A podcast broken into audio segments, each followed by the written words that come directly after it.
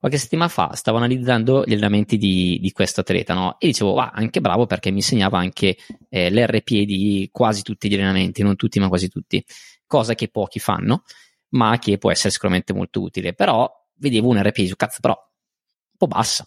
Eh, pensavo facesse più fatica. RPE 3, RPE 4, poi apro l'allenamento e eh, vedo questo qua nel test massimale, nel RAM test massimale, frequenza carica massima 179 battiti, nell'allenamento serie di ripetute a 174, 175, cioè praticamente quasi al limite, se non al limite. RPE 3 4, dico, ma c'è qualcosa che non quadra qua, c'è qualcosa che non va. Aiuto. sì, sì, perché ah, è successo anche a me delle, delle cose tipo intensità altissima RPE 3, ok? Sempre 3.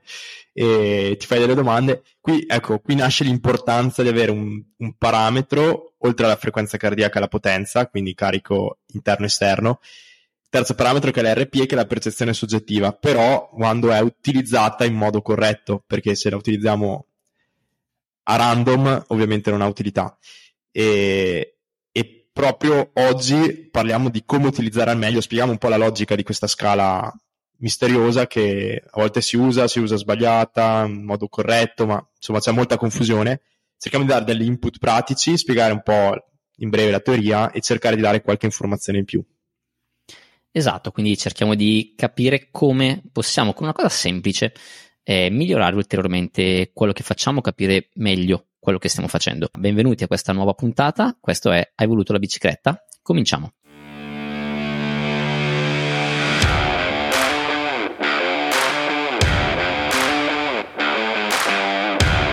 Preparazione atletica, nutrizione e biomeccanica. Tutto quello che riguarda il complesso mondo dell'allenamento nel ciclismo spiegato in maniera semplice. Io sono Daniele Bazzana e io Stefano Nardelli. Siamo qui per aiutarti a migliorare i tuoi allenamenti e diventare più forte e più veloce. Hai voluto la bicicletta? Ora pedaliamo.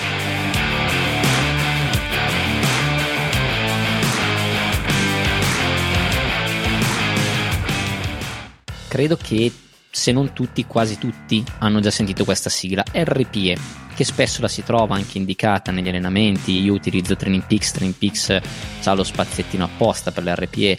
Eh, è una sigla ovviamente che eh, cosa sta a indicare? Eh, rate of Perceived Exertion, quindi eh, la scala di percezione dello sforzo. Eh, è utilizzata ormai da, da diversi decenni, è stata introdotta nel secolo scorso e eh, perché, cioè a cosa serve, perché c'è necessità di usarla spesso, perché eh, si è capito, si è visto che un limite alla performance non è solo eh, un limite diciamo di contrazione muscolare o di sforzo periferico a livello muscolare, ma spesso è anche un limite che arriva eh, più centrale, arriva da un affaticamento mentale, da, quindi anche un'influenza psicologica eh, che va comunque a determinare poi quello che realmente facciamo. Quindi eh, lo sforzo che noi percepiamo può influenzare quello che riusciamo realmente a, a dare poi muscolarmente. Sì, eh, sono d'accordo Daniele e in particolare è bene quando si parla di RPI eh, conoscere la base che sta in questa scala, a questa scala. Quindi quello che è la sensazione e la percezione. Quindi uno è un processo passivo, quindi sensazione, registro quello che accade. Quindi sto facendo fatica, ok, sento fatica. La percezione è tradurre in modo attivo quello che sento. Quindi sento fatica, ma quant'è questa fatica? Numericamente, quanto è questa fatica? Quindi met- mettere in relazione eh, la sensazione a qualco- eh, allo stimolo che diciamo ho dato, che è l'esercizio. E questo ci permette, è importante perché eh, la scala di Borg si basa proprio su questa percezione, perché tutti i sistemi biologici, quindi anche il corpo umano, eh, si basa su un massimo e un minimo. Quindi, ad esempio, per lo sforzo si basa su uno zero, che è l'intensità minima, e su un massimo, che è l'intensità massimale. Questo range è importante perché è più o meno simile in tutti gli individui e questo ci permette di confrontare eh, quello che percepiscono gli individui tra individui diversi. E questa è la forza della scala, perché è facile magari avere il feedback dell'atleta che ti dice ok, sto bene, ma quanto stai bene? avere una quantificazione di quanto stai bene o quanto stai male o quanto fai fatica ci permette di ehm, fare un record dei dati e confrontare in uno storico. Perché il semplice star bene può voler dire tutto o niente. E quindi eh, un ancoraggio numerico alla parola ci permette di eh, avere qualcosa di effettivamente quantificato, che nello sport, nel, nei dati, nel mondo dei dati è veramente eh, un plus. Giusto Daniele? Esattamente, comunque eh, i numeri sono importanti, ci danno un parametro oggettivo di quello che abbiamo fatto, di quello che stiamo facendo, però capire come questo numero eh, influenza quello che noi sentiamo, come noi eh, ci troviamo in questa situazione, eh, ci aiuta ad avere un quadro globale, quindi possiamo andare a vedere i periodi come variano tra di loro, che, senza, che percezioni avevo in un certo periodo, come queste percezioni magari cambiano nel tempo di fronte a uno stesso stimolo, magari, e quindi lì mi rendo conto, vedo un adattamento eh, e posso anche poi andare a vedere quando avevo una percezione di un certo tipo, che tipo di allenamento stavo facendo, che effetti ha avuto questo allenamento, eh, piuttosto che il contrario. Eh, perché io dico sempre questo poi quando do gli allenamenti ai miei atleti, per noi preparatori è facile dirti fai questo, fai quell'altro, però poi sulla bicicletta eh, non siamo noi che stiamo lì a pedalare, ma c'è qualcun altro, eh, c'è l'atleta che pedala e che effettivamente ha delle sensazioni rispetto ad altre e ti rendi conto a volte magari dai lo stesso tipo di allenamento comunque teoricamente lo, lo, stesso stimolo ad atleti diversi e ti danno però dei feedback completamente diversi sulle sensazioni che hanno avuto e quindi riesci a capire come devi rimodulare magari in maniera migliore per qualcuno rispetto a qualcun altro. Eh, è una cosa molto semplice da utilizzare, come abbiamo detto nell'introduzione, ma in realtà molto sottovalutata, secondo me, molto poco utilizzata rispetto a quello che, che si potrebbe. Non banale. Non no, banale. Esatto. Comunque perché non banale. quello è il problema, cioè si banalizza la scala perché si vede una cosa semplice. In realtà ci sono dietro anni di studi. Se andiamo a vedere la prima scala, che è quella creata da Gunnar Borg nel, negli anni 60 circa, che era quella che andava da 6 a 20, eh, dietro ci sono studi di, a- di, anni, non solo a livello fisiologico, ma anche a livello di semantica, quindi della scelta delle parole. Per esempio, la scala che andava da 6 a 20, che era la prima, eh, è stato fatto un test incrementale a step in cui veniva misurata in modo lineare la frequenza cardiaca e il consumo di ossigeno e veniva presa proprio questa percezione per andare a vedere se c'era un riscontro. Questo range numerico è stato creato da questo test, da questo studio, e, e presenta i numeri che sono ancorati a delle parole. Ad esempio 20 è lo sforzo estremamente forte, quindi ci sono, c'è questa scala numerica eh, con numeri equidistanti, e questa è la differenza rispetto alle scale che poi vedremo in seguito sono state sviluppate. E, e, ma, ma, perché 6-20? Cioè sembrano numeri strani. In realtà non sono casuali perché lo studio è stato svolto misurando la frequenza cardiaca e casualmente, ovviamente con dell'ironia, eh, la frequenza cardiaca di un uomo di 30 anni va da circa dai 60 ai 200 battiti, quindi indicativamente, quindi dà un'idea di quello che è la frequenza cardiaca, che era la base dello studio. Dopo, con gli anni, si sono sviluppate, si sono modificate, viene la Borg CR10, quindi la scala che va da 0 a 10, dove si è aggiunto, oltre a un valore massimo assoluto che supera il massimo, eh, uno 0 e eh, oltre all'ancoraggio verbale si utilizzano anche delle espressioni, ad esempio eh, se 10 è estremamente forte, vi è un ancoraggio con il più forte che ho mai percepito, per dare un'idea, un collegamento a quella che è la parola. E inoltre presenta molta più sensibilità della 620 perché non, i numeri non sono equidistanti, ma se, se, guardiamo la scala originaria, vediamo che nei numeri più bassi, quindi a intensità basse, abbiamo i numeri molto più ravvicinati, perché è più facile ehm, definire uno sforzo a bassa intensità nelle sue varie sfaccettature rispetto a uno ad alta intensità. Quindi più intenso è, più diciamo ok, è uno sforzo forte, quindi è forte e basta, o molto forte. Mentre a bassa intensità riusciamo a definire meglio i vari step di intensità. Quindi questo si vede sulla scala, che riflette tra l'altro anche il profilo esponenziale del lattato. Poi, qualche anno dopo, mi pare la figlia di Borg, sì. se non sbaglio. Vuoi dirlo te, Daniele? Che è l'ultima eh, scala, che è la più, l'ultima che, che è stata creata. Sì, siamo passati dalla prima, da 6 a 20, quindi una scala media come lunghezza, poi hanno accorciato a 10 e poi è arrivata la figlia di Borg, eh, che invece ha fatto una scalinata infinita che arriva a 100. eh, esatto, esatto, abbiamo fatto 100, che in realtà allora rispetta un po' i principi di quella da 10, in realtà, perché anche in quella da 100 eh, ai numeri più bassi ci sono, corris- cioè corrispondono le varie scale, corrispondono, sono più ravvicinate tra di loro, le varie percezioni, man mano si sale, aumentano i range di, di differenza tra una percezione e l'altra, eh, avendo una scala molto più ampia, arrivando a 100 permette di essere eh, più precisi, perché comunque hai più numeri dentro cui andare, quindi eh, puoi essere più, più preciso, appunto, vedere più sfaccettature di, di intensità magari più simili tra di loro. Eh, hanno i, suoi, i loro pro e i loro contro un po' tutte.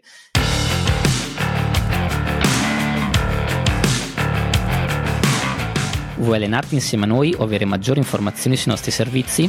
Puoi contattarci direttamente dai nostri siti, il mio www.bazzanatraining.it oppure quello di Stefano www.flowperformancelab.info oppure contattaci seguendo la nostra pagina Instagram HVLB Podcast dove puoi scriverci direttamente e dove troverai tutti i link che ti possono servire. Scrivici le tue opinioni e i tuoi consigli per il podcast e anche i temi di cui vorresti parlassimo durante le puntate non limitarti ad ascoltarci, ma pedala insieme a noi.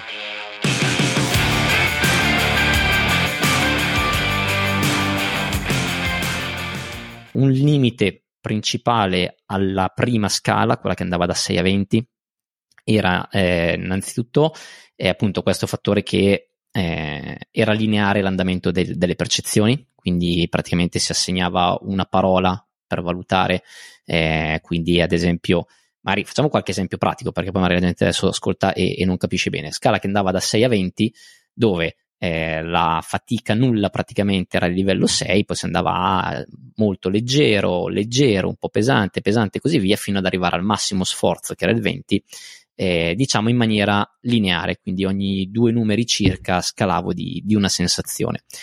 Eh, quella da 10, come hai detto te, era un po' diversa perché invece i numeri bassi erano più ravvicinati e poi si, si aumentava un po', però anche qua si andava da uno 0 che era sforzo praticamente nullo, 1 eh, molto facile, 2 facile, 3 moderato e così via, 9 eh, estremamente difficile, 10 massimale, alla scala da 10 e anche quella da 100 c'è la possibilità di andare anche oltre in realtà il numero massimo dato, non c'è un tetto imposto, ma se io ho provato uno sforzo che, cui, che penso sia stato ancora più alto del 10 che valutavo magari prima, posso dargli un valore anche, anche maggiore, eh, cosa che quindi mi permette di eh, spiegare meglio effettivamente certe, certe situazioni quello che, che, sento non darmi dei limiti.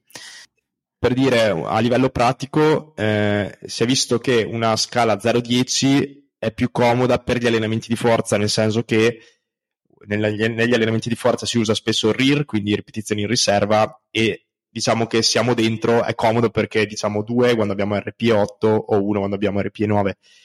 Allo stesso tempo eh, la scala 0-100 viene usata molto nell'endurance, tipo il ciclismo, anche se viene utilizzata altrettanto la, la 0-10. Io personalmente uso la 0-10, non so te Daniele, ma perché è molto comoda, forse più... a me mi sa più intuitiva così. E, però diciamo che ci sono queste differenziazioni in base un po' all'utilizzo anche, o anche sport di squadra per dire. Sì, esatto, no, anche io preferisco quella 010 perché quella 0100 mi sembra troppo dispersiva, cioè poi mm, uno sta a pensare no, però forse un po' di più, un po' di meno è... Quella 10 semplifica un po' le cose e quindi secondo me è meglio. Bisogna fare attenzione a non vederla come un banale da 0 a 10 quanta fatica hai fatto. Eh, come abbiamo detto, sono scale create con degli ancoraggi predefiniti, quindi con un numero associato a una determinata parola descrittiva. Eh, e le parole devono essere quelle, le sensazioni devono essere quelle, quindi quello che tu associ alla parola a uno sforzo molto difficile, ok, è il valore 7. Eh, quello che tu associ a un estremamente difficile o a un moderato ha il suo valore di, di riferimento. Eh, ecco Daniele, diciamolo, non vogliamo vedere scale colorate. Voglia, per, no, per ecco. rispetto del, del, buon Borg, non vogliamo vedere scale colorate perché si vede su internet spesso delle scale sì. da, da 0 a 10 in cui vengono messe le zone, le... sì, possono dare un'idea, però così non funziona, nel senso che è l'utilizzo sbagliato che se ne fa delle scale di Borg. Possono dare un'idea, però poi nella pratica ci sono degli errori nella, nell'utilizzo delle scale, quindi preferiamo quelle originarie perché hanno una, diciamo, eh, una scala specifica anche a livello visivo che dà proprio l'idea dell'utilizzo che se ne, che se ne fa. Quindi preferiamo quelle originarie. Diamo, esatto. diciamo, onore a Borg. Sì, anche perché poi spesso è vero, il colore ti aiuta a capire effettivamente in maniera immediata se sto andando da una cosa più semplice a una più difficile. Eh, a volte ci mettono anche le immaginette, eh, la persona che fa più fatica, quella che dorme sul divano. Eh, però sono cose, esatto, che però influenzano, possono influenzare anche alla fine poi il giudizio o il valore che uno esprime. Eh, quindi insomma è importante che qui ognuno esprima eh, la propria percezione che lui dà con meno influenze possibili dall'esterno. Infatti, un consiglio pratico che spesso si dà è anche quello di non chiedere o non far dare il valore della scala di Borg eh, alle persone insieme ad altre persone, ma tu fai la tua valutazione da solo perché eh, magari soprattutto chi lavora in squadra non sto a chiedere tu quanto, tu quanto e tu quanto perché eh, di fronte agli altri spesso magari si vuole far vedere qualcosa di diverso da quello che si percepisce realmente e questo va a falsare il risultato e quindi poi l'utilizzo che, che se ne può fare. Um, diciamo che Daniele, l'RP è anche comoda come ehm, monitoraggio del carico, dell'allenamento. Foster ha creato l'indice che è banalissimo, però nella sua banalità è molto utile, cioè moltiplicare l'RPE della seduta per la durata della seduta in ore, minuti. Questo dà un'idea del carico, ok? E a volte, dico io, è forse anche più preciso di indici quali CTL, ATL, TSB che si vedono, che oggettivizzano, però non tutti rispondiamo in quel modo a un certo stimolo, nel senso che una percezione soggettiva può darci quel qualcosa in più, quindi è un, un modo ulteriore, viene utilizzato molto negli sport di squadra, questo quindi eh, RPE per il, la durata della seduta. Può aiutarci per andare a raccogliere dati e, e fare le considerazioni individualizzate per il giocatore o il ciclista, quindi eh, può essere utilizzata anche in questo modo, ad esempio. Sì, forse nel, esatto, forse nel ciclismo eh, non si utilizza così tanto proprio perché abbiamo diverse alternative valide, perché comunque appunto, come citavi te, CTL, TL, eh, i numeri che spesso arrivano da, dalla potenza, dal misuratore di potenza, eccetera, eh, ti danno già un'idea di, di, queste cose, a volte ti danno già il risultato e quindi non senti il bisogno di valutarlo in un altro modo. Eh, invece questa è una cosa è una prerogativa del ciclismo, dove appunto ci sono i misuratori di potenza che danno tantissimi dati che in quasi tutti gli altri sport non ci sono, eh, non si hanno e quindi bisogna andare a lavorare in una maniera diversa. Eh, andare, tanti sport si basano esclusivamente sulla frequenza cardiaca, conoscendo bene i limiti della frequenza cardiaca bisogna quasi obbligatoriamente abbinare anche un, una percezione per educare l'atleta a fare le cose in maniera corretta e per guidarlo in maniera corretta in quello che fa. Sì, questo è un punto fondamentale eh, perché? perché spesso si va a vedere magari la frequenza cardiaca e la potenza, vediamo che potenza elevate, frequenza cardiaca più bassa, ma non sempre vuol dire che c'è stato un miglioramento. Magari era un giorno particolare in cui aveva la frequenza più bassa o semplicemente non stava bene l'atleta, però se non c'è il feedback dell'atleta che quantitativamente ti dice ok, oggi stavo effettivamente molto bene oppure stavo veramente pessimo, stavo veramente male, però eh, avevo questa frequenza cardiaca bassa, eh, noi non potremo scoprirlo. Quindi diciamo che può aiutare molto anche in questo senso. Quindi insieme agli altri dati, assolutamente.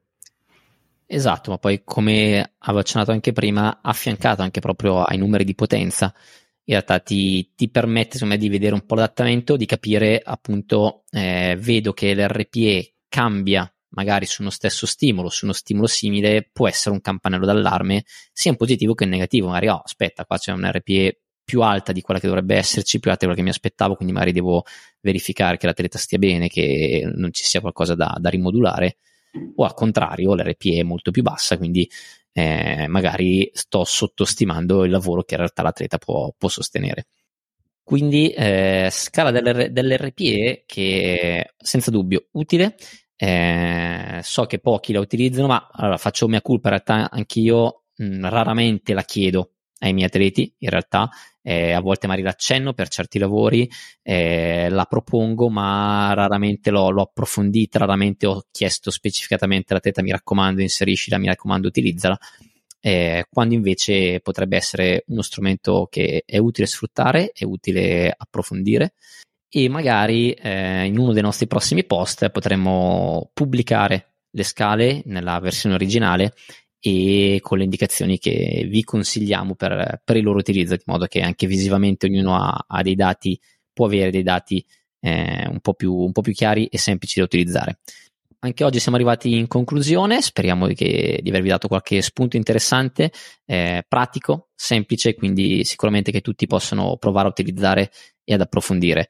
Eh, vi ricordo come sempre i nostri contatti, la pagina Instagram HVLB Podcast dove ci sono anche i link ai nostri siti, quello di Stefano www.flowperformancelab.info e il mio www.bazzanatraining.it eh, potete trovarci anche su YouTube seguite la pagina YouTube se il podcast eh, vi piace, volete aiutarci? Qua facciamo un po' un appello metteteci qualche valutazione a 5 stelle su Spotify. Solo se volete mettere quella a 5 stelle. Se invece non vi piace non mettete Però niente. Esatto. Eh, però eh, questo è l'aiuto che, che vi chiediamo che potete darci. E, e, niente, vi diamo appuntamento alla prossima settimana. Stefano, hai voluto la bicicletta? Pedala.